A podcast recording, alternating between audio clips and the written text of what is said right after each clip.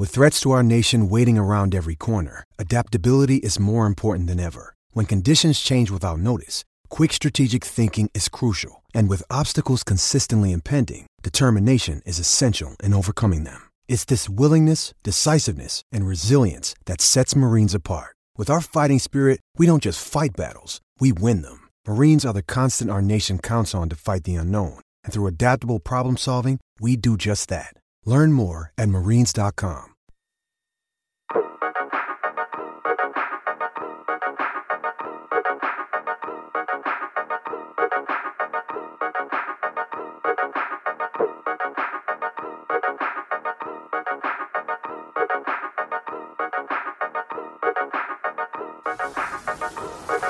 L'episodio 146 della riserva, il podcast asintomatico ma che non per questo abbassa l'asticella dell'attenzione. Ciao Ema, ciao Dani, come state? Asintomatici? Tutto bene, sì, io in realtà sono asintomatico, eh, però sto per andarmi a ricoverare.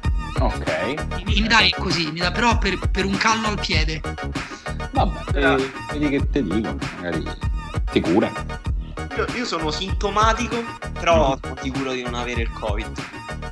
E... Ah, beh, nel senso che c'hai tossetta, mal di gola, ma ti sei fatto il tampone. No, allora, a dire il vero, lunedì o martedì, diciamo, sono stati giorni in cui mi sentivo un principio di raffreddore, i muscoli indolenziti, ho detto... Mm, Eccolo. Però non ho detto niente a nessuno per non allarmare nessuno, però in realtà era solo che avevo dormito un po' male. Questo è un comportamento irresponsabile, dovevi stare in casa chiuso e dircelo a me a Ma Marco. non avevo, non avevo oggettivamente niente, infatti non, cioè, sto molto bene. E, però che dire... eh, Ma questa era una pubblicità in diretta ad una, ad una borraccia di, di ferro? Questo rumore? Si è sentito il rumore, forse sì. No, forse era il A dito questo della- siamo arrivati per raccattare soldi, ragazzi. Io veramente. boh. Guarda, ti, ti provo a leggere la marca della borraccia in questione, è Clean Mhm. Clean?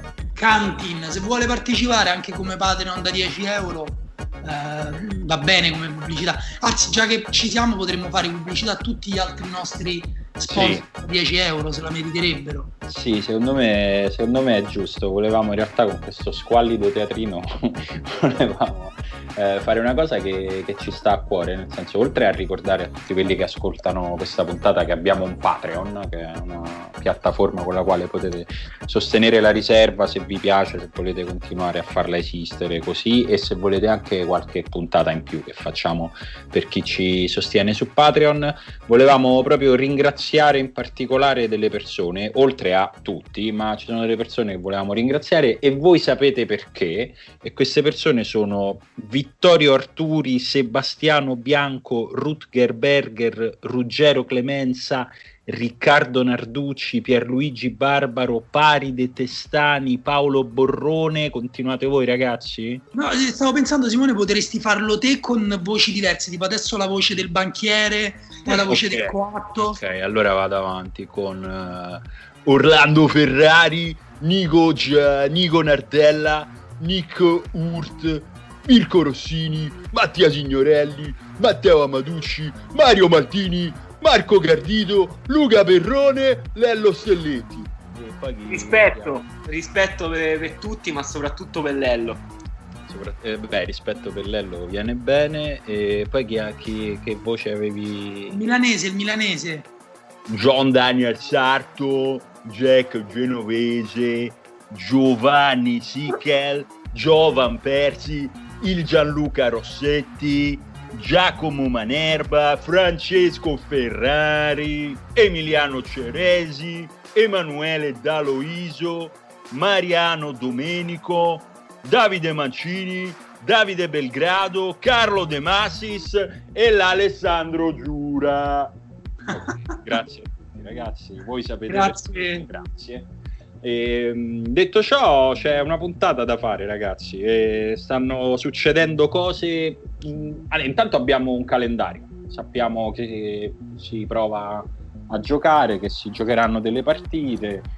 Uh, come al solito qualcuno ha già detto eh no ragazzi questo calendario è difficile non ci siamo no no dobbiamo giocare contro tutte le squadre cioè, chi si lamenta del calendario appena dopo il sorteggio eh, c'è un cialtrone cioè, non, che, che, che, cosa si sta lamentando non lo so riesco a capire eh, tro- troppe partite in trasferta, il ritorno, incroci di Champions sbagliati. Mi fa anche Poi, a me, per me, per me, cioè, che guardo il calendario è quasi totalmente muto se non per le prime due giornate in cui dico mm, vabbè, firmo per due pareggi per, con un po' di pessimismo, però oltre a questo non riesco a fare nessuna previsione razionale. Ma sì, cioè nel senso tanto mh, mm, non credo che ci sia mai stato un anno nel quale le considerazioni post sorteggio poi hanno avuto qualche riscontro, nel senso che anche adesso dici eh però c'è eh, non so, Lazio-Roma, il derby alla penultima, derby ad alto rischio, ma magari no, poi come spesso succede alla penultima i giochi più o meno sono fatti, sono chiusi, quindi Invece quest'anno per la prima volta per l'inizio sappiamo qualcosa in più perché diciamo la fine della stagione precedente è molto vicina, quindi per esempio possiamo immaginare che Sassuolo e Milan, poi è vero che è passato un mese, in un mese comunque le squadre recuperano tanto anche le altre, però possiamo semplicemente eh, dare un piccolo eh, vantaggio al Sassuolo, al Milan, all'Atalanta, insomma che stavano abbastanza in forma, certo l'Atalanta è arrivata scoppiata alla fine della Champions, però possiamo immaginare che quelle squadre partano bene, però io vi volevo chiedere, confessando al tempo stesso la mia ignoranza, ma voi sapete come funziona praticamente? Cioè c'è una persona che si mette lì con carta e penna e fa gli incroci, fanno un qualche tipo di sorteggio, perché io ho l'impressione che Sassuolo Cagliari sia almeno la terza volta consecutiva che è la prima partita. allora, eh, posso dirti, eh, no, il funzionamento preciso in teoria è un sorteggio con uh, un algoritmo, quindi un sorteggio elettronico che però ha una serie così lunga e vasta ed eterogenea di criteri e paletti che alla fine soprattutto per le prime scelte si restringe moltissimo perché tu non puoi far incrociare alla prima giornata le squadre della stessa città, non puoi far capitare partite che siano state la partita inaugurale scu- degli ultimi due anni, quindi già questa cosa Sassuolo Cagliari, se te la ricordi, è almeno di tre anni fa alla prima giornata. Sto controllando, in realtà l'anno scorso era la seconda giornata. Ok, e, e, quindi ci sono una serie di, di incroci che, che, in realtà stringono molto di molto la, la, casualità che poi però in una minima cioè in una parte rimane ed è quella che poi viene determinata da un computer. Diciamo la, negli anni passati c'era almeno la scena ti ricordi? Non so se, ave, se vi ricordate queste immagini di tutti i presidenti e di qualcuno che spinge un bottoncione rosso. Quest'anno neanche quello è stato il sorteggio più asettico di sempre, ma alla fine tanto è sempre un computer dove metti dei paletti e gli dici fai. Ma tanto è sempre pilotato. Eh, sì. è tutto pilotato, tutto acchittato. Ufficio inchieste? Andiamo a chiamare? Beh, chiunque legga il calendario adesso non può che dire ufficio inchieste. Ma, eh, c'è stato qualche presidente che se n'è andato col motorino tipo De Laurentiis? No, devo dire che quella scena non credo che sarà superabile, me l'ero dimenticata e grazie per avermela ricordata. Ma poi lui perché se n'era andato? Non mi ricordo la storia di quella fuga. Era un calendario pilotato. Ma ti ricordi? In cui il Napoli aveva tutti incroci negativi e troppe partite a casa nella fascia centrale del girone d'andata. Non ci posso pensare, scusate, adesso mentre ne stiamo parlando me lo devo riguardare perché ho un, va- ho un vago ricordo di una telecamera che lo insegue, cioè che non, che non lo segue solo da lontano, cioè di, di, che anche un cameraman era su un motorino e lo inseguiva. Tra l'altro, cioè, noi prima o poi dovremmo commentare anche brevemente il periodo che sta passando a livello comunicativo il Napoli, De Laurentiis, Lombardo, cioè il social media manager del Napoli allora, sta creando tutto un suo stile di comunicazione allora, Twitter. Aspetta, scusate, ho fatto un casino. Ecco, scusate, mi era partito l'audio di YouTube e c'era De Laurentiis arrabbiato. E comunque lui prima, vi volevo ricordare proprio sommariamente, prima grida siete delle merde. e, e, se, e, se, ne va eh, per quello che dici tu, insomma, arrabbiato, siete delle merde, lo sta ridicendo e poi sale su un motorino senza casco, proprio così come a voler sottolineare gli stereotipi eh, però no, mi ricordavo male, la telecamera lo segue da fermo, cioè rimane lì, però lo segue nel traffico, lui che si allontana. Ma tra l'altro, ma chi era questo in motorino? Non c'è un inseguimento tipo J. Simpson con la telecamera. Sarebbe stupendo.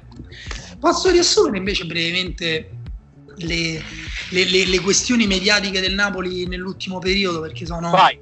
abbastanza assurde c'è stata prima la questione dei secchioni della mondezza, sì. cioè i, i, giocatori del Napoli che si ehm, fanno defaticamento con, con, il ghiaccio, però immersi in dei secchioni quelli verticali. Poi il Napoli ha specificato eh, direttamente al suo account Twitter che erano secchioni non solo nuovi ma anche mai usati e, e sanificati tre volte al giorno. Sanificati tre volte al giorno anche se avevano eh, qualcuno ci ha riconosciuto le, le i segnalini quelli del comune, insomma, non secchioni proprio quelli neutri che ti compri per casa tua, però non lo so, gliel'avrà dati il comune. Io tra l'altro in realtà ho un ricordo molto vago di anche altre squadre sì. che l'avevano fatto.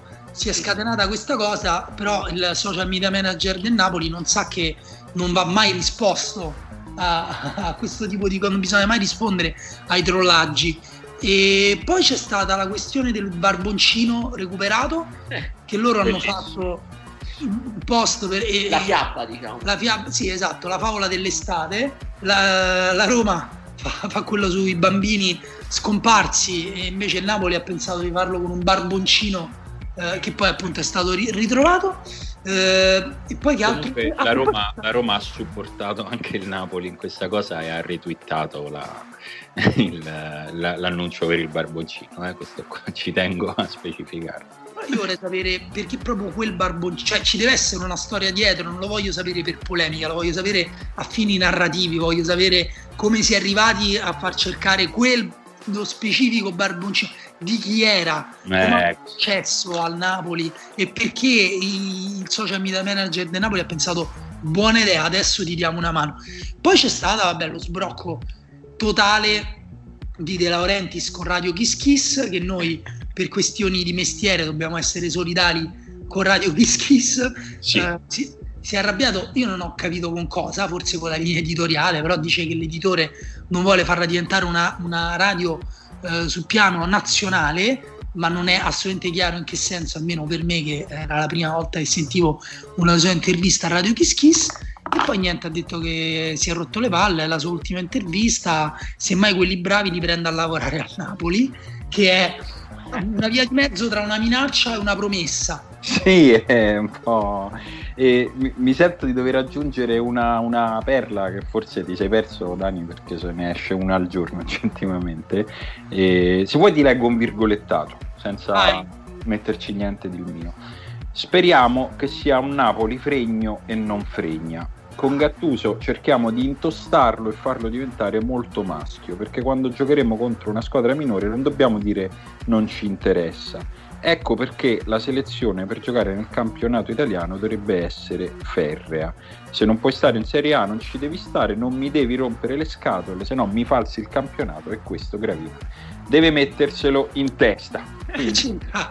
Cioè, cioè, ecco, questa a parte l'avevo totalmente rimossa questa cosa perché basta, cioè non, non, se ne può più di questi discorsi. Non, noi dobbiamo fare la punta ai cazzetti degli altri eh, che, che, che, non si vogliono aggiornare. Poi dici uno non ne deve fare una questione generazionale. Ma voglio sapere, ci sono persone sotto i 40 anni che ancora eh, non hanno capito che non si può usare eh, la, la, la, la questione bisogna essere maschi, cattivi eh, in questo modo qua. C'è ancora qualcuno che non l'ha capito, ma non è che non si può perché sennò c'è la polizia che ti spara dei tweet antipatici, ma proprio che ancora non ha capito perché è sbagliato avere quel tipo di mentalità là. Se non l'ha capito per me basta. Ma io non credo che non l'abbia capito, credo che rifiuti questo concetto, cioè lui proprio ci sono tante persone alle quali che, che magari hanno capito che c'è questa critica che però non la condividono per loro va proprio, a loro gli piace proprio dire le palle, il cazzo, la fregna, cioè stanno ancora in quella fase della vita lì e dalla quale non usciranno probabilmente. Perché comunque hanno davanti anche una parte di pubblico che quando dici le palle, il cazzo, cioè questa parte di pubblico fa bravo, bravo. Eh, vedi, comincia, allora, tu comincia a tirare fuori i coglioni, poi vediamo. Eh, questo sì, purtroppo. più o meno. Comunque De Laurentiis secondo me si può capire attraverso il filtro della Roma ricca, cioè se tu lo immagini come un romano ricco di 15 anni, come sbrocchi diciamo i di un romano ricco di 15 anni, secondo me si, si capiscono un po' meglio. Tipo Darpolo Gag? Romano Ricco del centro che se fosse nato probabilmente in questi anni, sì, invece di fare il presidente del Napoli farebbe la Darpolo Gang, sì, probabilmente sì. Comunque del, di quella dichiarazione di Laurentiis mi colpisce anche quel passaggio finale che devo dire è un po' opaco, non ho capito. No, que- quella è la cosa che non mi fa assolutamente, pensavo di aver capito cosa intendesse, l'accenno a Gravina non ho capito che cosa, cioè quindi che cos'era il punto. Non lo so, non lo so. No, però mi, mi fa ridere il passaggio logico anche da da se non sei abbastanza pronto mentalmente per giocare, cioè se non sei un giocatore preparato mentalmente, falsi il campionato. Cioè c'è subito la cosa illegale, legale. Ufficio inchieste. Ufficio inchieste. Ma poi perché, perché gravi, cioè che potere ha Gravina nel, nel, nel, fatto che arrivino giocatori? Perché sembrava... Mm, secondo, me lui, secondo me lui lo faceva più a livello di squadre, sai? Eh, allora, infatti pure io lì alla fine ho pensato allora sta parlando di squadre che non hanno la rosa per serie, però allora non capisco quel non mi devi rompere le palle. Eh, perché eh, non... in che senso qualcuno gli rompe le palle per salire in Serie A e in che senso anche qui Gravina lo deve capire. Che deve fare Gravina? Deve dire mettiamo che non, non, non, lo so se ce l'aveva con lo Spezia, tra l'altro è un presidente potentissimo che è meglio non metterselo contro, uh, quindi non so se ce l'aveva con lo Spezia, ma in ogni caso che deve fare Gravina? Deve dire va bene, lo Spezia ha vinto i playoff, però non ci deve rompere le palle. O, o si compra Clivert come il Benevento, oppure non può salire in Serie A. Non lo so, qual è il punto proprio politico che c'è dietro? Non, non lo capisco. Non lo so, sì, faccio sinceramente fatica ultimamente a stare dietro a De Laurentiis, che comunque io ritengo un uh, amministratore capace, cioè nel senso c'è tutta una parte folcloristica e che poi ognuno secondo, secondo, quello che reputa giusto può giudicare. Personalmente a me molte delle cose che dice De Laurentiis non piacciono né nella forma né nel contenuto. Poi c'è eh, un altro aspetto che è quello dell'amministratore del presidente di una, di una squadra che lo sta facendo da ormai tanti anni in modo insomma, che secondo me è molto più positivo che negativo.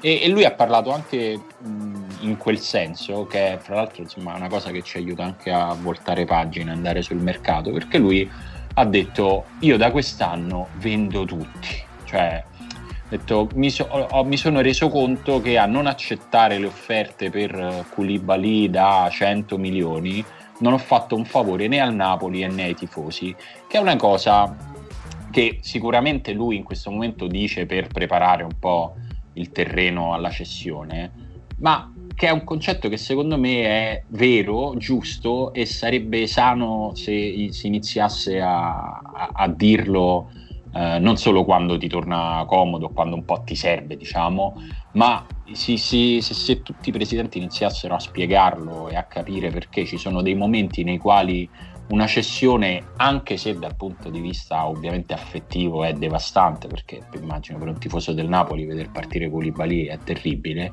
ma ci sono dei momenti nei quali va fatto per una serie di motivi che poi hanno anche proprio a che fare col campo, non solo col bilancio. Guardate la stagione di Allan, ricordatevi le quotazioni di Allan e, ricordate, e guardate la quotazione di Allan di adesso. Se Allan fosse partito un anno fa, quando nessuno dei tifosi giustamente lo avrebbe desiderato, eh, al Napoli sarebbe convenuto perché avrebbe guadagnato più soldi, li avrebbe reinvestiti, avrebbe avuto un, un, giocatore in più motivato quest'anno che non ha avuto Allan, quest'anno non è esistito, e con quei soldi probabilmente ne avrebbe comprato ancora un altro in più. E questo secondo me è un concetto del quale si potrebbe parlare un po' di più, un po' più spesso, in modo un po' più laico. Sì, eh, a piccolissima parentesi, invito i nostri ascoltatori a recuperare anche un'altra perla di De Laurentiis quando parla di pizza romana e pizza napoletana, cercatelo su Twitter, adesso non ne possiamo parlare.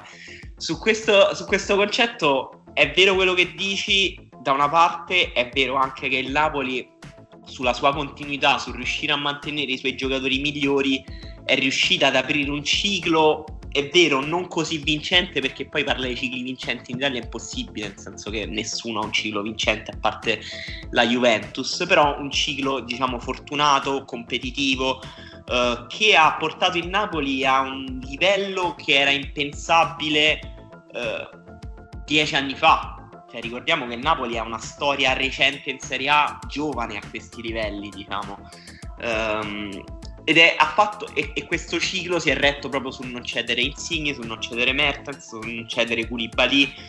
Uh, le cessioni sono state molto poche perché puntare sulla continuità, come fanno altre società, come per esempio la Lazio, spesso paga perché diminuisci il rischio, nel senso che tu hai dei giocatori che stanno già dentro il tuo sistema, dentro il tuo ambiente, che conosci, che sanno essere, eh, che, di cui riconosci l'impatto in Serie A e non li cedi per fare dei salti nel vuoto, diciamo. Quella sì, è una strategia eh. di continuità che il Napoli ha, per il Napoli ha pagato. Secondo me per il Napoli un però... momento in cui però diventa troppo tardi, in cui devi rinnovare e capire il momento in cui devi rinnovare e devi liberarti dei giocatori, dei tuoi giocatori migliori è molto difficile, è molto difficile capirlo e sono in realtà d'accordo con te col fatto che il Napoli è arrivato tardi è arrivato tardi con Allan che forse neanche un anno fa, un anno e mezzo fa, ricordo un mercato di sì, gennaio in cui il Paris Saint Germain aveva offerto tipo 50 milioni.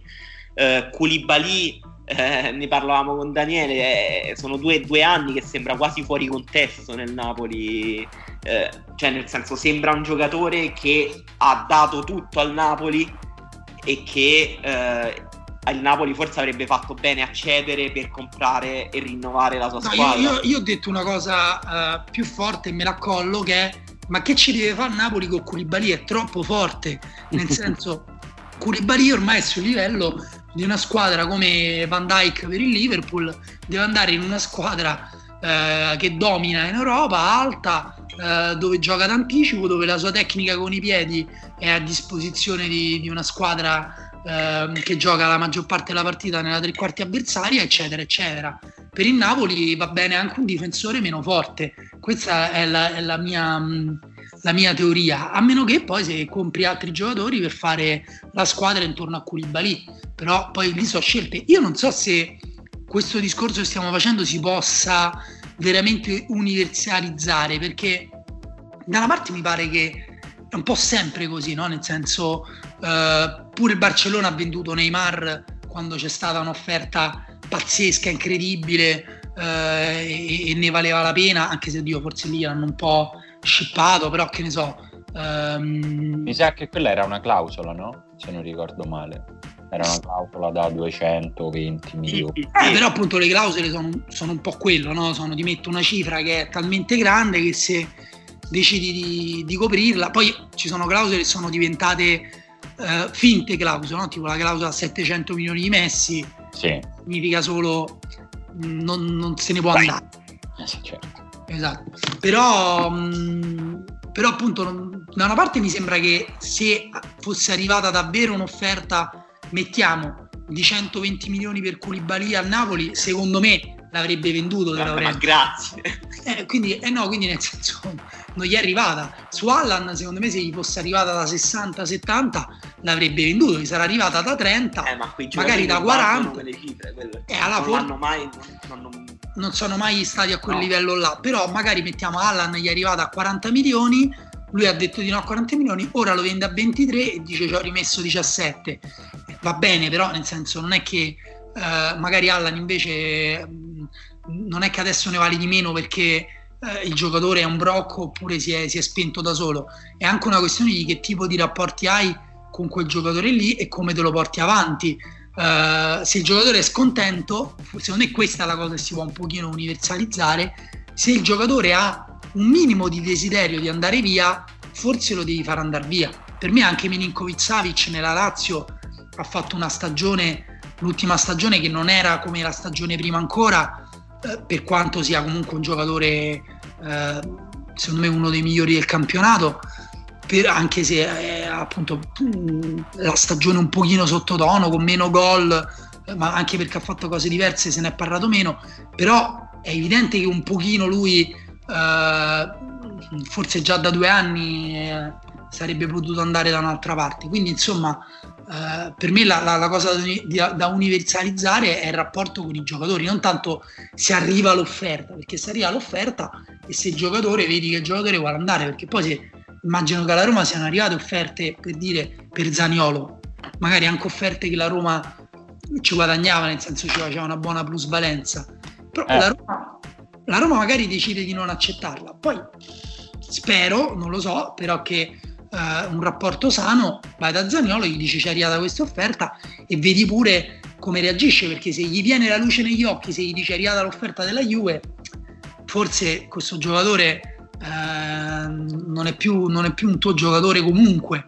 Capito? Ti voglio dire, Alan è evidente per me non, cioè, non è stato un giocatore del Napoli l'anno scorso. Eh, ma io credo che ci sia una resistenza culturale ad accettare una cosa che è già successa e che finché non cambia sarà così, e cioè che nel calcio moderno, contemporaneo, eh, le decisioni sono dei giocatori e questo può piacerci o non piacerci eh, e, i, e, i, presidenti possono decidere se aspettare o no, se monetizzare o no, ma la verità in questo momento è che se un giocatore non è contento di stare in una squadra e anche se continua ad avere comportamenti da professionista, eh, non parlo di ostracismi che sono, capitano ogni tanto, ma anche se uno continua ad allenarsi, continua a fare quello che deve fare, ma se ha una, una pulce nel cervello e quella pulce è a quest'ora potevo stare in una squadra che vince, a guadagnare di più, a essere più felice, quel giocatore non sarà il giocatore che, che, che tu avevi fino all'attimo prima in cui qualcuno gli mettesse quella pulce. Ed è quasi sempre così.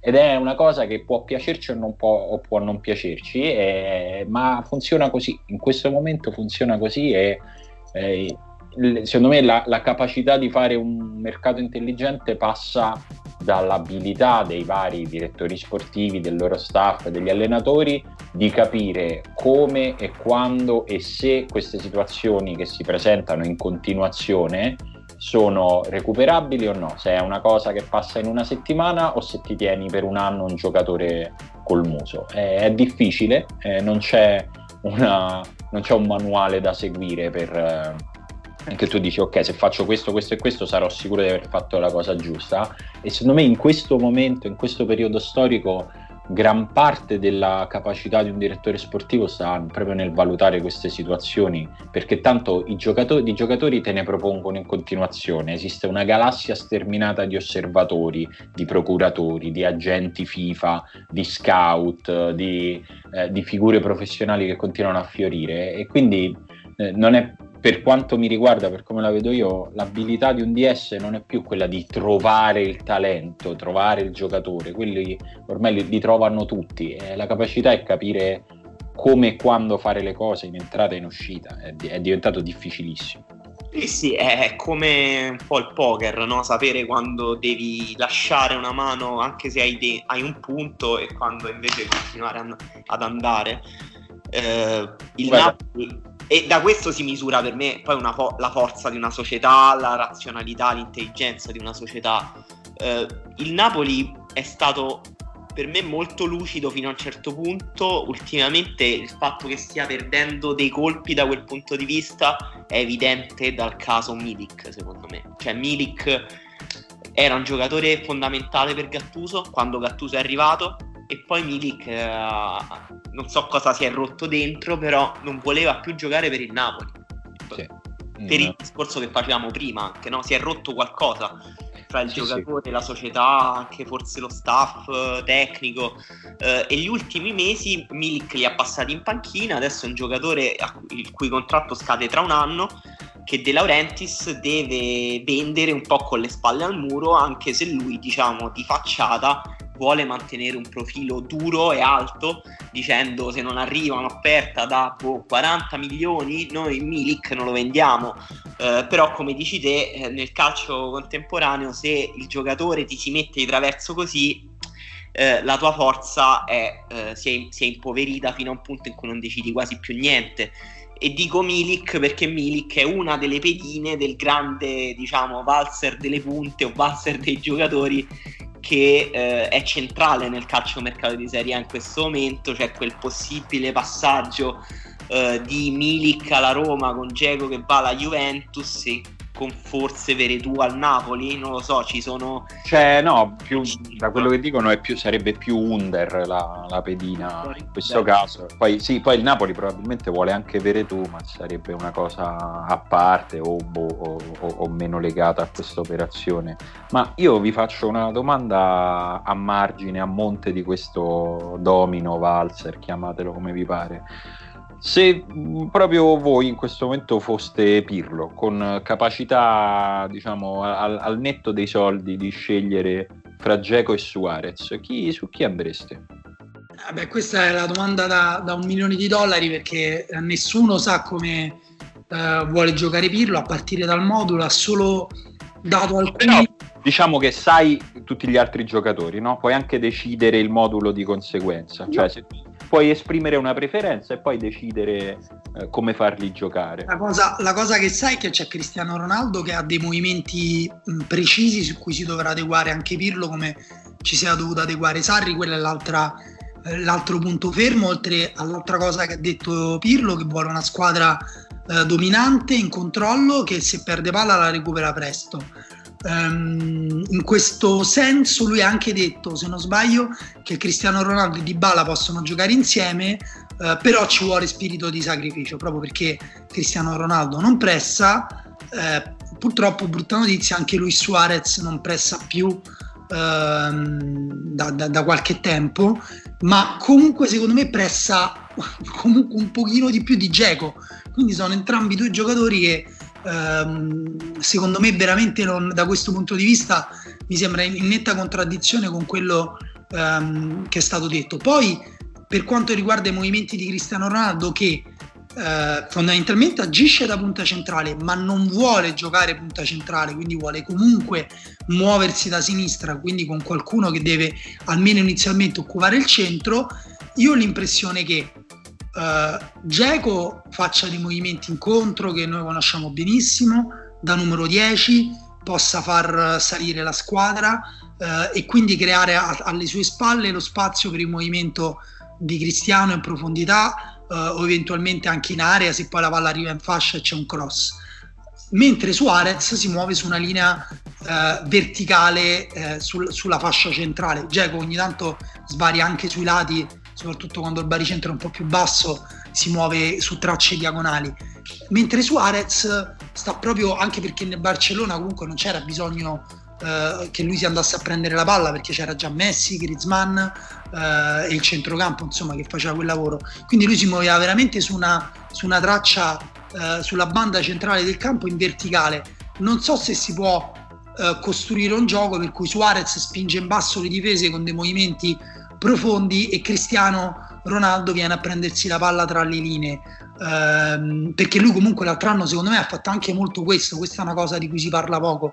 Però secondo me lui nella Juventus ha anche aumentato molto il suo gioco incontra la squadra eh, è diventato un po' più accentratore. Poi magari sarebbe interessante magari lo farò di andarmi a vedere le statistiche eh, rispetto agli anni a Real Madrid, se tocca più palloni, se è più coinvolto, però io ho l'impressione che lui esca di più anche da, da, da, dire, dalla fascia proprio dal cuore dell'attacco per venirsi a prendere la palla da lontano e magari anche provare il tiro da fuori o comunque partecipare alla costruzione. In quel caso lui Suarez ti riempie l'area perché comunque la Juve anche l'altro anno aveva un problema l'ha messo anche Sarri nella sua ultimissima intervista, aveva difficoltà a riempire l'area di rigore e ce l'aveva già con Allegri, quindi in questo caso forse Luis Suarez può avere più senso. Però comunque a me sembrano due giocatori un po' per l'età, un po' per i, per i pochi movimenti che fanno entrambi in generale, eh, cioè, non so sinceramente se, se, proprio sono l'ideale per questa Juventus dove c'è già Cristiano Ronaldo comunque a, a per esempio a non fare gran parte del lavoro difensivo. Eh, io volevo una conferma da voi perché neanche a me mi, servono, mi sembrano l'ideale nessuno dei due e, e secondo me comunque con l'investimento che servirebbe non tanto per il cartellino, ma anche, ma soprattutto per l'ingaggio, forse qualcos'altro potrebbe cercarlo la Juve, però invece mi sembra di capire che ormai eh, da quello, quantomeno da quello che si legge, sia un ballottaggio fra questi due, sempre ammesso che, perché c'è un grande se, entrambi poi decidano davvero di eh, liberarsi dalle rispettive squadre, perché eh, si parla molto di Geco che, che, va via dalla Roma come se fosse una cosa automatica e già decisa e non lo è per niente, anzi se, se, ne parlava molto di più come una cosa fatta l'anno scorso all'Inter e poi non lo è stato neanche l'anno scorso.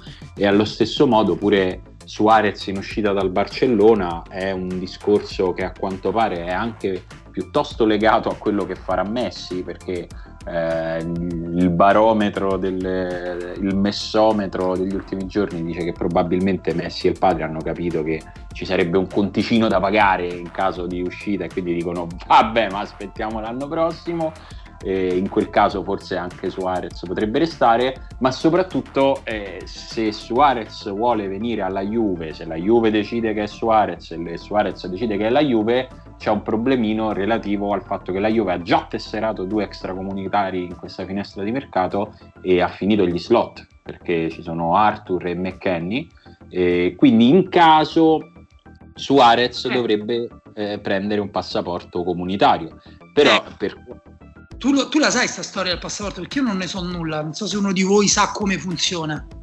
Ma io so che Emanuele ha lavorato in ambasciata, quindi non so se ci vuole dire qualcosa lui. Beh, cioè, Ugo lavora proprio effettivamente ai passaporti per il Canada, cioè fino a poco tempo fa, però per il Canada, quindi non so se... Ah, ok, quindi è diverso. No, allora il problema, il problema è che ehm, Suarez deve intanto prendere un passaporto in tempi molto rapidi che per quanto il calcio abbia delle corsie preferenziali un po' ovunque, poi ci sono dei tempi che eh, proprio non, non, sono superabili, non so come dire. E, e quindi quello che stanno cercando di capire è se è più veloce la strada di prendere un passaporto spagnolo per motivi di lavoro, perché lui lavora in Spagna da X anni, cioè gli anni comunque sufficienti per avere, eh, per avere la, il passaporto spagnolo, o se sarebbe più veloce prendere il passaporto italiano in quanto sposato con una donna che ha il padre italiano, un padre friulano, la moglie di Suarez, si chiama Sofia Balbi, ho fatto questa ricerca, e loro hanno tre figli che sono già, quindi in teoria, insomma sarebbe, sarebbe molto, molto semplice da questo punto di vista, ma il punto qua non è qual è più semplice, ma qual è più veloce.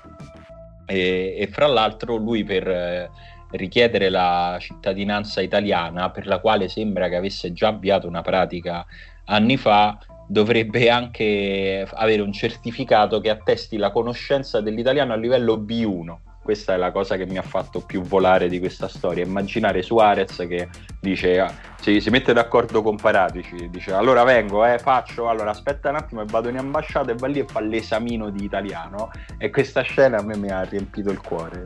non, non so non so livello, l'esame per il livello B1 in che consiste, non so se voi siete ferrati su queste cose. No, ma io so che Suarez parla benissimo italiano, quindi quello non, non dovrebbe essere un problema. Sì, perché io sapevo anche che le lingue si, si, prendevano mordendo le persone, quindi lui quando ha, morto, ha morso Chiellini ha introiettato la lingua italiana di no, anche, anche, ascoltando i podcast lui ascoltando molto la riserva ha introiettato questa lingua italiana leggermente romanesca. Però parla solo come la versione coatta di Simone.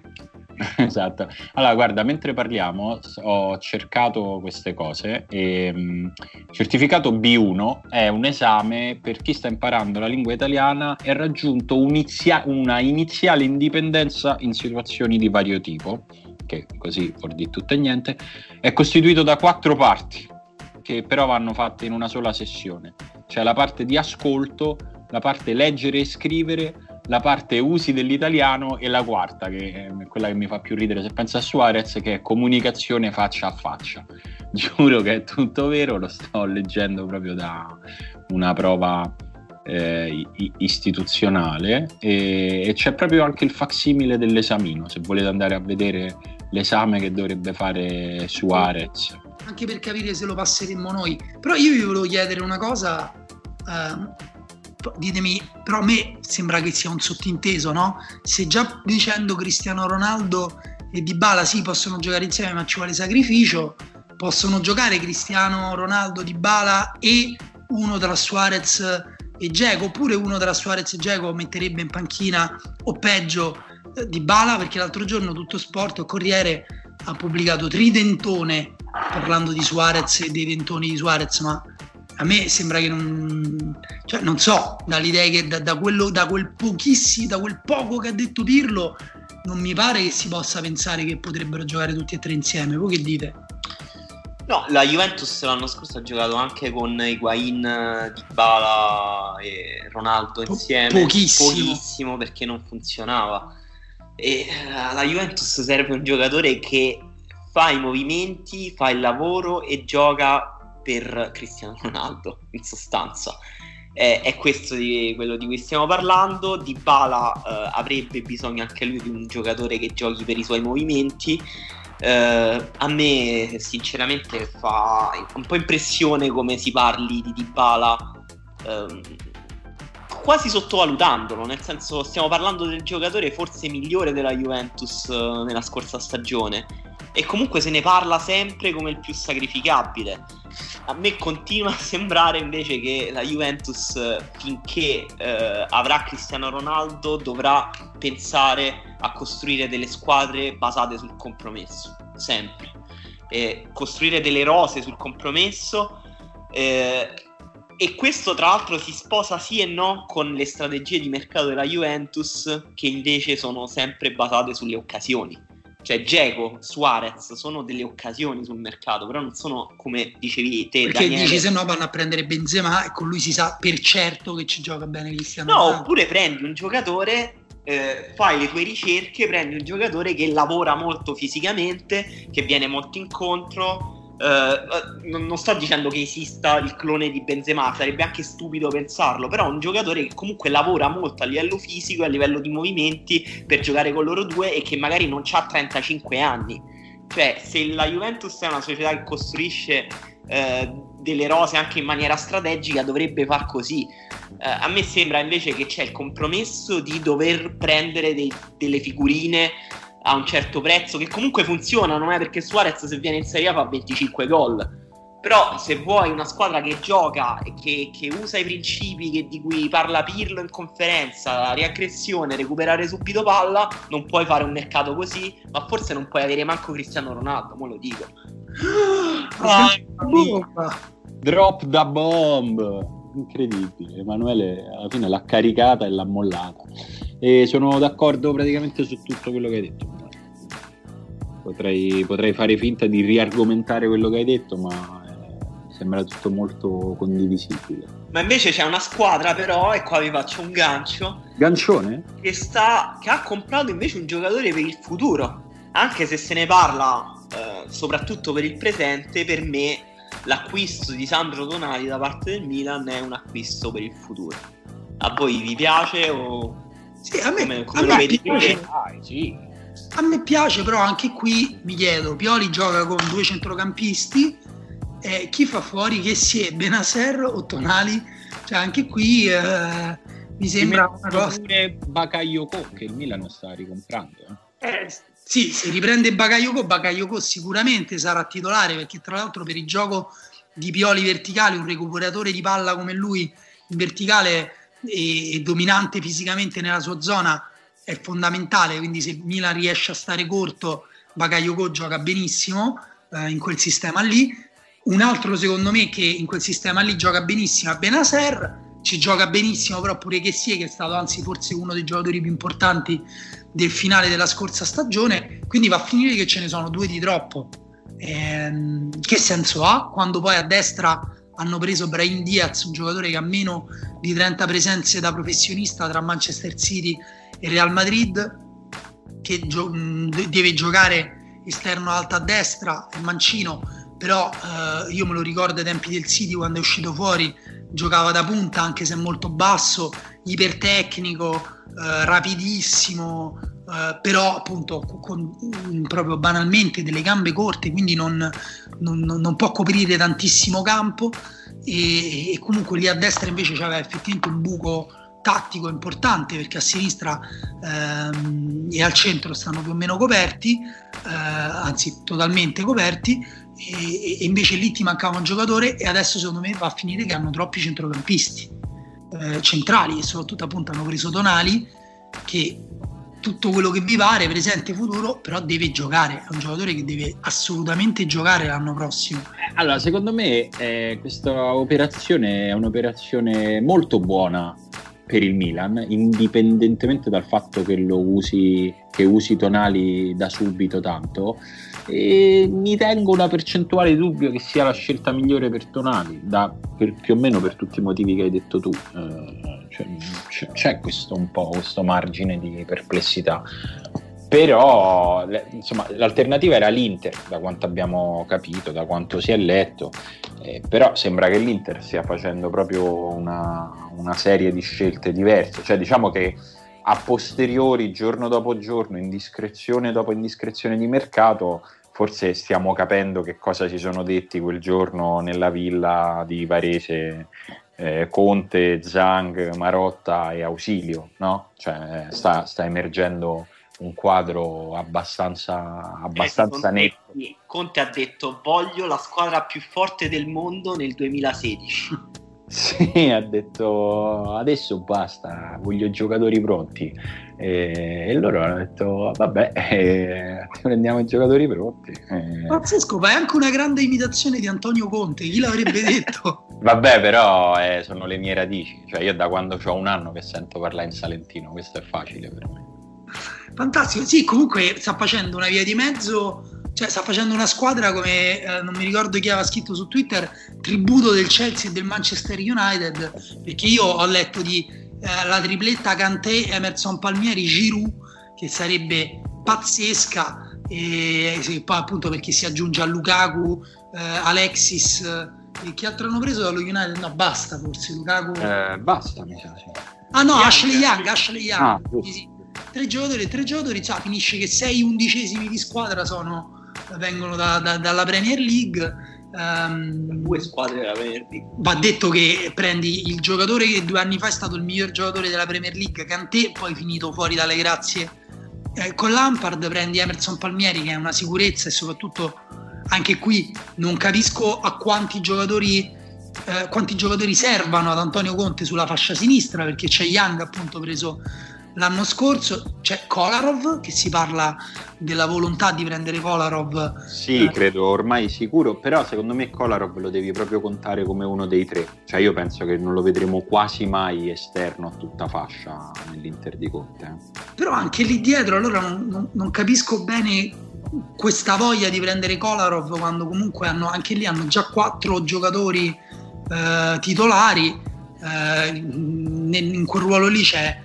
forse la più bella sorpresa dell'anno scorso dell'Inter che è Bastoni, quindi non, um, non, non capirei benissimo perché pagarlo, anche perché non lo stanno prendendo proprio a, a pochissimo. Quanto lo pagano? Più di 10 milioni? No. Kolarov? No, Kolarov no. come cartellino è poco più di un indennizzo per la Roma, un paio di milioni e ah. poi come ingaggio dovrebbe essere un biennale da 3 milioni, quindi già lì è un investimento un po' più, più sostanzioso. Io lì tendo a pensare che sia una mossa di copertura pensando a Skriniar in uscita, cioè nel senso esce perché l'Inter comunque deve vendere, non è che può solo continuare a comprare e eh, dis- tenere Skriniar in panchina è un po' il discorso che facevi tu prima per Koulibaly, cioè è un po' troppo proprio da un punto di vista anche, anche economico e in più secondo me all'atere che sicuramente non sarà stata la prima considerazione, ma secondo me ce la metti sempre nel mucchio, mettici pure che Kolarov è la persona che ha segnato più gol su punizione negli ultimi due anni dopo Messi in Europa eh, e l'Inter non fa un gol su punizione forse dagli stessi due anni, cioè è uno che qualche punto veramente letteralmente fuori dal cilindro te lo può tirare fuori, no? anche in partite bloccate, quindi secondo me tutto questo insieme sostituire Skriniar con Kolarov dal punto di vista tattico non è così giusto perché comunque va a finire che grandissime responsabilità se le prende, se le prende Godin, a meno che poi eh. fai scalare, fai, fai, tutta una scalata e fai andare Vrai a destra, però... Mh, sì, io non me lo immagino come un titolare. Io mi pagherei, pagherei un po' di più un giocatore che sappia giocare nella difesa a destra. Ieri il, la, Izzo. Izzo, oppure ieri l'Atalanta ha preso Romero eh, per dire che poteva, poteva puntare giocatori di questo tipo se era per dare comunque eh, fossi anche nella Roma scusate io non avevo letto le cifre ma io fossi la Roma a questo punto Kolarov 2 milioni cioè non so se te lo do 2 milioni arriviamo almeno a 7-8 beh è un giocatore grande eh. Ho capito, allora me lo tengo finché non marcisce. Cioè, eh, ma qui conta sempre, secondo me, torniamo sempre al discorso che facevamo all'inizio, cioè nel senso che Kolarov eh, può essere anche uno che, che, fa una valutazione e dice io ho 35, 34, si deve, ne va, va per 35 eh, quando, quando, la rigioco la Champions League se perdo questo treno mai tanto per dire una cosa non lo so è, è una valutazione sono valutazioni sempre delicate che secondo me hanno sempre a che fare in questo caso mi sembra abbastanza evidente no? con la volontà di un giocatore visto che non è che la Roma cioè, un milione o due di cassa non, non è che fanno la differenza eh, insomma, sono casi nei quali se un giocatore ti dice una cosa probabilmente conviene a tutti quella soluzione lì, sempre che poi vada in porto, eh, stiamo parlando ancora di, di cose, di, di, indiscrezioni che però in questo caso sembrano fondate.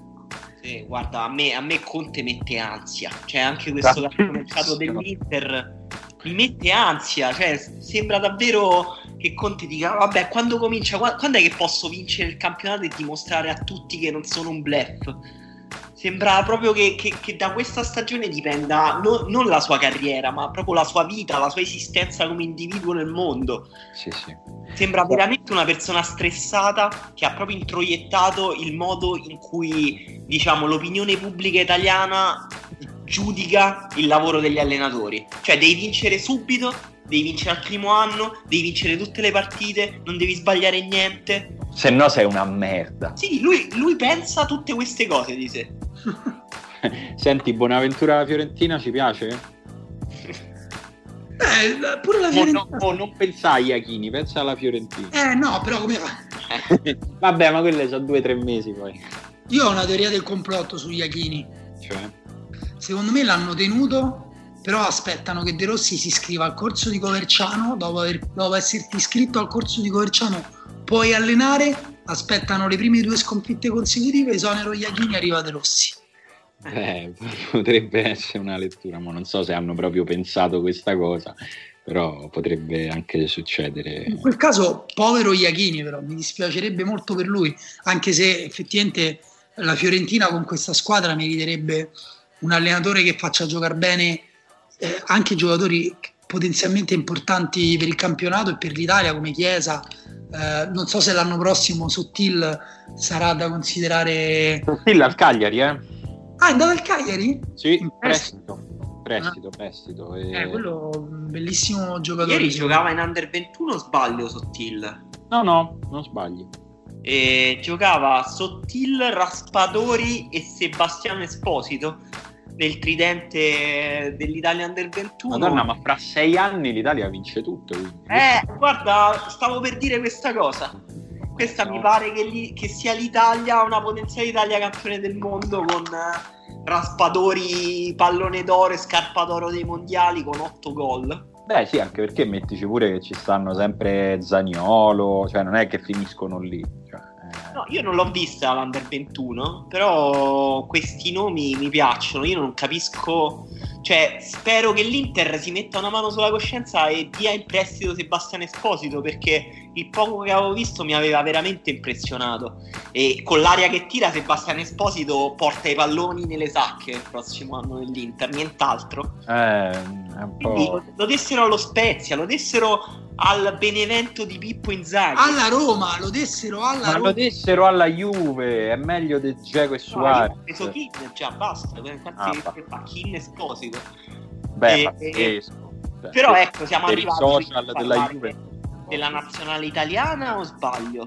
Nazionale italiana, diciamo sì, cioè, non c'è molto da dire perché gioca stasera, quindi siamo nella classica situazione in cui qualsiasi cosa diciamo poi qualcuno ci viene a rompere il cazzo.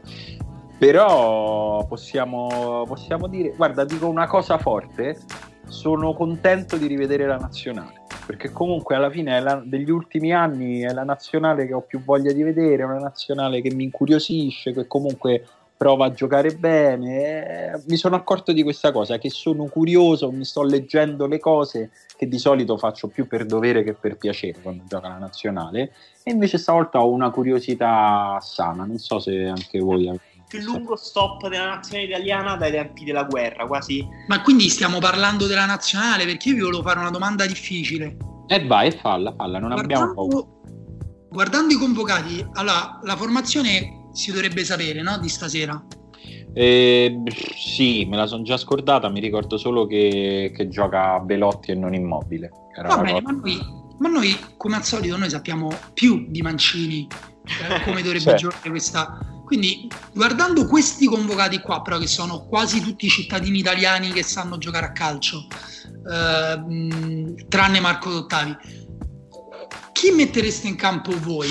Cioè, ditemi la formazione, la vostra formazione. La formazione da zero. Proprio. Da zero, parti no. dal portiere, sono 37 convocati, mi confermi? Sono t- tutti questi qua che sto vedendo? Sì, sì devi scegliere comunque sempre un portiere. Ma per qua... questa partita o in astratto? La formazione migliore adesso, diciamo. Vabbè. Siamo settembre 2020, quindi se magari eh, tra, non lo so, tra sei mesi Gianluca Mancini eh, è così forte che la Roma gli dà la 10 di Totti, magari chiaramente dubito che adesso lo metterai titolare, però magari se sei matto lo metti titolare. Chi allora, metti... intanto mettiamoci d'accordo sul modulo, almeno quello. Diciamo un modulo. 4-3-3, dai, 4-3-3 per semplicità. Grazie, grazie. Vado io o vai tu, Simo? Ma vai tu, ma per me possiamo anche concertare, eh? possiamo dai, anche... Ah, vabbè, portiere, siamo tutti d'accordo? Donna Roma, dai. Gigio, vai, facile. E anche io, anche io, anche se secondo, secondo portiere, già, già qui possiamo... Per me Sirigu. Per eh. me Cagno. Eh, allora è Sirigu, dai, perché io pure sarei secondo me in questo momento Sirigu anche per mettere il pepe al culo a cranio cioè Sirigu come, come funzione pedagogica. Vabbè quindi Meretta è quello che ci rimane male. Poi difesa quindi terzino destro? Allora le opzioni sono aspetta che mi sto riaprendo allora, Florenzi Florenzi D'Ambrosio Di Lorenzo e anche volendo Spinazzola ma mm. No, Spinazzola diciamo contiamolo a sinistra. No, per, perché Florenzi c'è scritto Roma tra parentesi? Perché è della Roma. Perché è un giocatore della Roma. Alla Roma, comunque io dico di Lorenzo. Di Lorenzo per me è Anche io. veramente un bel terzino. Sì, secondo me è stato l'altro anno il miglior terzino destro di una difesa a 4 nel campionato. Sono d'accordo. Sono d'accordo anche se mi tengo, dipende poi da chi gli mettiamo da lì davanti, eh, però diciamo, diciamo di Lorenzo. E centrali? Vabbè, io vado su, Qui fai la coppia, sull'eterno no? Bonucci Chiellini. Anche adesso, anche sì, oggi. Io sono iper conservatore, vado proprio. Cioè, il fatto è che Chiellini. Stiamo parlando in astratto, io spero sempre che Chiellini ritorni, ritorni decentemente in campo, ma Chiellini è fortissimo. No, eh. ma certo, cioè, allora, su questo credo che siamo tutti allineati, però oggi, proprio nel, per la partita di oggi, Ah, di oggi, di oggi no, proverei, proverei mm, bastoni per provarlo, anche se forse Acerbi darebbe più garanzie. Bonucci Acerbi o Bonucci Bastoni, quindi te. Io farei una coppia strana Caldara-Bastoni. No, mi serve un po' più di esperienza, però. Cioè, in questo momento credo che Bonucci deve giocare per forza, ragazzi. Se, se, non, se non, gioca Chiellini. A meno che non vogliamo fare Bonucci Chiellini sulla fiducia però forse Bonucci Bastoni Vabbè, beh, può essere un compromesso? Che sì, sì, sì, può essere. Ce lo prendiamo? A sinistra io mm, proverei Luca Pellegrini. Eh, eh, sì, forse sì. Per quanto Spinazzola ha finito benissimo la stagione della Roma, cioè è proprio stato forse il migliore per condizione, per concentrazione se, dobb- se, se, dobbiamo prendere il giocatore forse totalmente più completo dovremmo scegliere D'Ambrosio. D'Ambrosio a sinistra ci, può, uguale, sì, no, ci gioca, ci gioca. Io sono anche un grande fan, però mi sembra proprio il ruolo più scoperto nel momento in cui non c'è Emerson Palmieri, che per me è il terzino sinistro migliore della nazione italiana, e mettendo, cioè diciamo idealmente metterei Bastoni addirittura terzino sinistro. Ma l'abbiamo già messo centrale. A centrocampo, eh. a centrocampo diventa tosta. Um, Zaniolo, la gazzetta lo dà centrocampista, però noi lo mettiamo dove ci pare a noi. Uh, ma credo che lui lo farà giocare lì. Mezzala. Sì. Vabbè, però noi scegliamo, scegliamo noi, se vogliamo lo possiamo mettere anche in un altro reparto. Uh, vi sparo un mio tridente? Vai. Vai.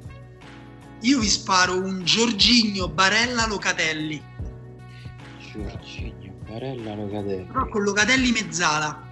Bello. Eh, ho paura che poi gli, a fine partita a Barella gli devi comprare un polmone aggiuntivo. No, pure Locatelli si può muovere, Dici... corre troppo poco. Eh, forse un po', un po', al limite della sostenibilità atletica. È bello, è eh, oggettivamente bello, cioè, mi piace, mi piace molto. È solo un po'. Perché se no devi mettere uno tra Castrovilli e Barella sulla destra. Eh, pensavo Castrovilli, in effetti. Cast. Eh, allora, a punto, allora, a quel punto fai Locatelli, Barella, Castrovilli. E vai lì e con la difesa a bastoni Caldara hai fatto la nazionale più giovane degli ultimi 140 anni. sì, diciamo, stiamo facendo quella che vogliamo noi, ecco. Vabbè, certo. Comunque nessuno di noi metterebbe Tonali titolare. Tonali può giocare di centrodestra? Ma sai che mi sa che Tonali è tornato a casa perché è entrato Giorginio? Mi sa che la sua presenza era subordinata. Ah, ok, ecco perché c'è questa ah, asterisco. Okay. Eh, no, io, io, confermo quello di Daniele, cioè queste partite sono fatte anche per sperimentare. Per me Giorginio Locatelli Barella mi piace e non stravolge troppo l'idea di avere due costruttori di gioco e uno molto bravo, molto dinamico come Barella, perché se non c'è Verratti, cioè diciamo in questo modo sostituiamo Verratti con Locatelli che hanno caratteristiche molto molto diverse eh, e sono d'accordo che Verratti per me è ancora superiore difensivamente a Locatelli, però proverei. Eh, a me piace moltissimo Sensi, però non, sto, non so come sta fisicamente. Eh, non lo so, però vabbè, mi avete convinto, però primo cambio è dura perché in realtà poi cioè, per, me Castrovilli, per me Castrovilli. Per me Castrovilli però cioè, noi non stiamo contando per niente Pellegrini che è uno che in nazionale con Mancini ha fatto molto bene per esempio ha sempre funzionato. No, cioè, ha funzionato più, sembra un po' più con Mancini in questa nazionale però è vero che, che ha senso cioè ha molto senso. Invece arriviamo alla zona più, quella più complicata, secondo me, è quella dell'attacco, perché, perché lì c'è, c'è, effettivamente c'è più scelta. È un casino, in attacco. Cioè, c'è, c'è, anche la possibilità di scegliersi un attaccante fetish. Io ho almeno due fetish in questi, in questi attaccanti, quindi io mi farei un tridente strano. Io mi farei un tridente Caputo, Immobile, Moise Ken. Eh, scusa, cioè, eh, Cap- Caputo è un'ala? Caputo lo provo a sinistra, tanto Caputo sa fare tutto, Caputo è un giocatore totale. Sì. E... Siamo con tre tridenti diversi allora perché mi sa che non ci metteremo d'accordo. Va bene, allora io ti dico Zaniolo immobile insigne. Bello, eh, beh, bel tridente questo. Io voglio dire che è oltraggioso il fatto che non sia stato convocato Domenico Berardi. No, davvero, cioè, no, è vero, è non, ha, non, ha, senso, cioè, non capisco. Cioè, Mancini deve andare in conferenza e spiegare perché non ha convocato Berardi. E perché ha convocato il Sharawi? Perché ha convocato il Sharawi, esatto. Perché ha convocato Orsolini. Che comunque ha fatto un finale di stagione molto negativo col Bologna. Vabbè, anche, anche Lasagna avere quattro punte centrali. Eh per due partite, francamente. Assurdo. Comunque, per me, Caputo, Caputo, Caputo. Ehm, punta centrale, anche se effettivamente Immobile è il miglior attaccante italiano. Però proverei Caputo proprio per provarlo, per farlo giocare. Comunque andrei con gli esperimenti e poi Zagnolo e Insigne, perché non c'è Berardi, se no Berardi a destra titolare fisso. Va bene. Vabbè, comunque... No, un... Simone ha detto la stesso mio, però ah, con okay. Immobile al posto di Caputo. Ok, sì. ok. Eh, comunque è un giochino che ci dice, secondo me, che abbiamo comunque un po' più di scelta. Cioè, secondo me qualche anno fa ci saremmo divertiti molto meno a fare questo giochino rispetto adesso, anche solo con la nazionale di Ventura, proprio in termini di serbatoio al quale accedere, diciamo. E secondo me è il momento delle risposte alla nostra domanda, ragazzi, se non avevate altri temi in sospeso.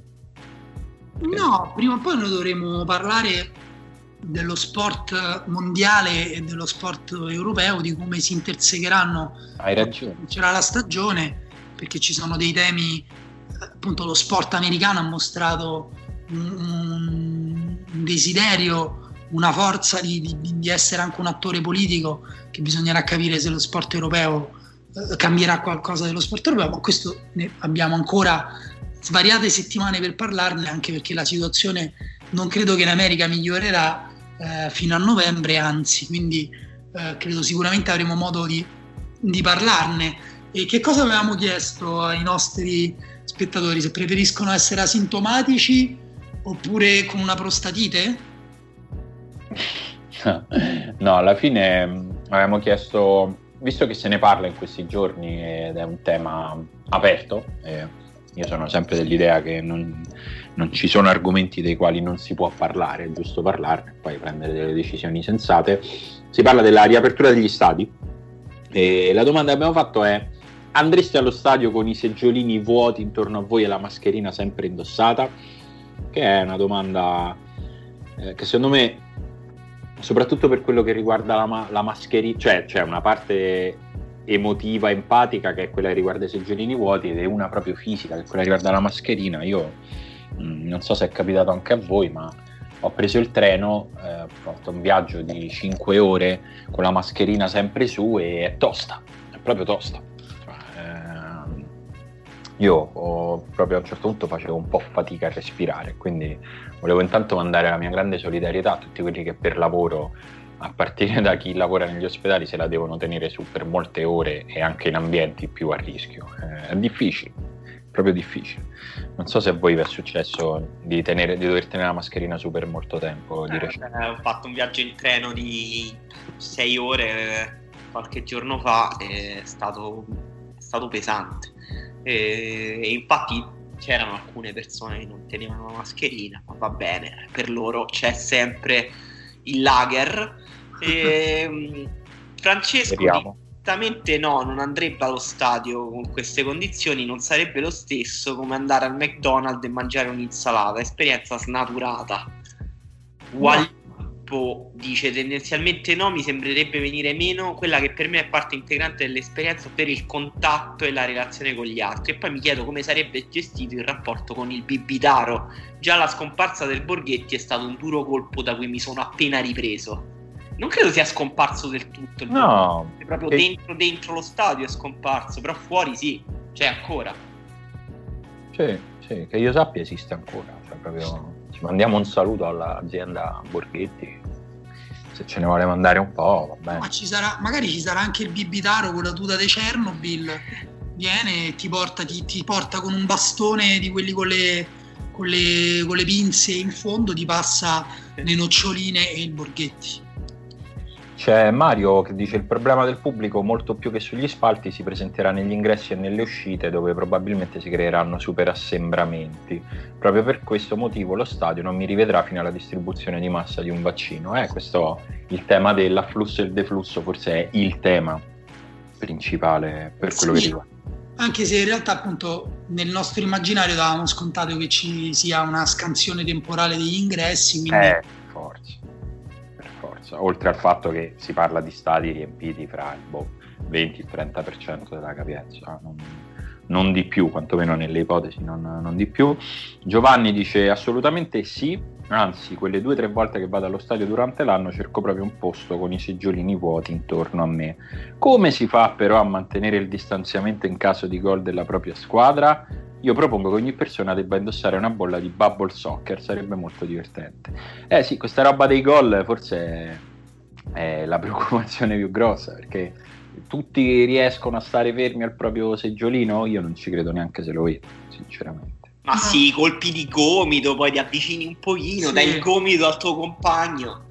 Cioè, Francesco dà una risposta strana, pagherei l'abbonamento volentieri comunque, ma eviterei di andare. Alla fine personalmente verrebbe meno quel senso di, di aggregazione la gioia di sostenere la propria squadra e di risultare con gli amici, ma soprattutto con gli sconosciuti. Ma allora perché pagherebbe l'abbonamento? Per sostegno alla società. Vabbè, gli può mandare una busta con dei soldi dentro. Un aziendalista pazzesco. Guarda che ce ne sono molti, eh. Cioè, ho sentito molte persone che hanno detto io mh, lanciate la campagna abbonamenti perché mi voglio abbonare. Cioè, ho, anche forse ancora prima dell'idea di sostenere la società, cioè proprio l'idea che inizi un settembre senza il mio abbonamento mi uccide perché per qualcuno è così importante ed è pure una cosa bella in realtà. Cioè, Beh, sì. Maurizio dice: Certo, sono tornato al cinema da poco con questo sistema. Peccato per la delusione del nuovo film di Nolan, non all'altezza della sua filmografia. L'esperienza sarebbe diversa, ma il mio focus sarebbe sulle gesta sportive. Non sono un curvaiolo, per cui la partecipazione di gruppo a volte sorpassa l'evento sportivo. E Emanuele dice: Penso di no, non sarebbe lo stesso stadio, la stessa curva che guardavo con gli occhi di un bambino che aspettava il momento in cui si sarebbe potuto andare lì in mezzo alla bolgia. Quindi proprio due opinioni opposte. Leonardo, io non vado spesso allo stadio, il Rigamonti di Brescia è troppo brutto, vieni all'Olimpico, caro Leonardo, però come sono tornato in grandissimo hype al cinema, non vedo perché non tornare anche allo stadio. Giovanni, sarebbe un modo di vivere il calcio diverso. Lo stadio ha due grandi vantaggi. Uno, stare insieme a sconosciuti uniti ma da una passione. Due, godersi tanti piccoli dettagli che in tv sfuggono. Non so, potrebbe piacermi. Mm, Damien dice: Boh, la cosa oggettivamente bella dello stadio è che ti abbracci con gli sconosciuti, quindi sarebbe veramente strano. Però io dicevo anche che non sarei mai andato al ristorante con mascherina e distanziamento perché mi avrebbe fatto strano. Invece alla fine ci vado e mi sono abituato. Quindi magari alla fine sì, però Damien, gli esseri umani si abituano a tutto. A tutto. Non te fa fregare. Io più che altro resto stupito da questa voglia di abbracciare sconosciuti che sui social non si percepisce di solito. Eh, però, però, allo stadio sì, cioè tu probabilmente hai voglia di abbracciare le stesse persone che poi offendi su Twitter, però allo stadio c'è proprio quella sospensione di queste ostilità quando no, gol. È bellissimo, ri... però magari ci si potrebbe ricordare di questa cosa anche su Twitter. Io posso dire che negli ultimi tempi mi è capitato sempre meno di avere degli sconosciuti calorosi intorno a me, cioè mi capitava più spesso qualche anno fa. Beh, ma perché probabilmente parli di andare a vedere la Roma, no? sì. No, no, so che sembrava una battuta, ma eh, siamo diventati il tifo forse più sclerotizzato e arrabbiato e pronto a scattare, quindi è diventato un po' più difficile effettivamente. C'è Alessandro che dice, ieri mm, passavo vicino allo stadio dell'Offenheim e ho deciso di fare una breve fermata per vederlo da fuori e visitare lo store, riuscendo anche nell'impresa di lasciargli dei soldi. A me l'Offenheim sta molto antipatico, quindi questo vi può far capire quanta voglia di calcio dal vivo ho. Ci si mette anche la serie sul Tottenham su Amazon, probabilmente andrei allo stadio anche con le tute anticontaminazione di Chernobyl. Ti capisco Alessandro, anch'io se passo un, vicino a uno stadio con uno store a un certo punto dei soldi escono dalle mie tasche proprio come per magia e dico ma a me questi mi stanno sul cazzo perché ho fatto questa cosa perché non riesco, no, non resisto. Sean dà una risposta interessante perché separa tifo e eh, invece spettacolo. Vivo a Bologna ma tifo Fiorentina, non ho ancora mai avuto occasione di andare a Franchi. E al Dallara ci andrei tranquillamente Anzi, sarei molto curioso. Però, ecco, a vedere la Fiore per la prima volta senza lo stadio gremito, direi di no. È vero, questa è, questa è molto interessante perché adesso che me lo dice, effettivamente a me è capitato qualche volta andare a vedere Bologna da spettatore simpatizzante, ma abbastanza neutrale. E ci andrei pure adesso con lo stadio vuoto, effettivamente, perché un po' è come veramente andare al cinema, andare a teatro però invece effettivamente andare a vedere la Roma sarebbe un no. carico emotivo diverso. Io devo dire, ho visto un derby, tra l'altro ci avevo portato anche mio suocero francese, eh, il derby in cui le curve scioperavano ed è stata una merda. Anche e a Roma comunque le curve non fanno più il, come dire, mm, cioè, questo credo lo ammettano anche gli stessi curvaroli, insomma, non fanno più lo spettacolo che facevano anni fa, anche per colpa di alcune leggi, eh, tipo non ci sono più fumogeni, eccetera, eccetera. Però comunque vederlo senza curve è stata un'esperienza quasi umiliante. Brutto. Quasi umiliante, quindi non, non immagino neanche, senza neanche più vedere la sciarpata iniziale quando, quando scatta Roma, Roma, Roma. Quindi non, mm, su questo siamo, mi sa che siamo un po' tutti d'accordo. Nicola dice: Ma non basterebbe pubblicare una circolare in cui si dice che i tifosi sono tutti da considerare congiunti? Ma certo. È il genio come è stato fatto per le scuole e per magari era fatto per gli autobus. Certo, mi pare, mi pare giusto. Eh, direi che più o meno ci siamo, qualcuno in diversi commenti temeva i prezzi di questa cosa, certo eh, questo è un tema, penso che se ci sono meno posti forse salgono i prezzi, boh. Eh. Speriamo, di no, speriamo che, sì. si adottino delle logiche diverse. Eh, Stefano dice: Mi ricorderebbe i tempi in cui andavo a vedere i miei compagni di squadra o amici nelle partite del campionato provinciale bresciano, un po' a Marcord. E questa è un po' la mozione Klopp, no? quando diceva è il calcio come quello di una volta. Eh sì, esatto. Vabbè, sì, comunque mi sembra, non lo yeah. so, vogliamo leggere qualcos'altro. Lello, Lello che dice: Lello. Se servisse a tornare allo stadio, perché no? potrebbe anche essere un'occasione per portare un po' di civiltà. All'estero ci hanno insegnato che si può tifare senza strafare, proviamoci anche noi. Sì, boh, non lo so se, se arriverei a dargli questa diciamo, funzione moralizzatrice, anche perché se poi ti impari a tifare senza strafare con lo stadio vuoto, poi secondo me quando si riempie stai punto e da, cioè nel senso no, ci vedo un grande sforzo di ottimismo da parte tua, Lello. La, la mia peggiore distopia eh, è che invece ci sia lo stadio mezzo vuoto, non ci sono cori, non ci sono striscioni, non ci sono eh, però i pochi spettatori presenti fanno i cori razzisti. No, tutti razzisti. è tipo un romanzo veramente di Dick, la swastika sul sole. Sì, tipo, cioè, all'unisono proprio, tutti insieme, non ce n'è neanche uno che non lo fa. Ah, ah Hitler! Secondo me con questa bella immagine è giusto chiudere la puntata. Vi lasciamo con questo stadio la bandiera del terzo Reich. questo stadio riempito da pochissimi stronzi. È proprio questa è, l'immagine. E, mh, grazie se siete arrivati fino a qui. Ricordatevi comunque che c'è sempre un sacco di gente che ancora non conosce la riserva. Quindi se vi va di condividere la puntata, di consigliarla a qualcuno noi siamo sempre contenti, ma soprattutto continuate ad ascoltarci voi, che siamo ancora più contenti. Ci sentiamo fra qualche giorno. Ciao Emma, ciao Dani. Ciao.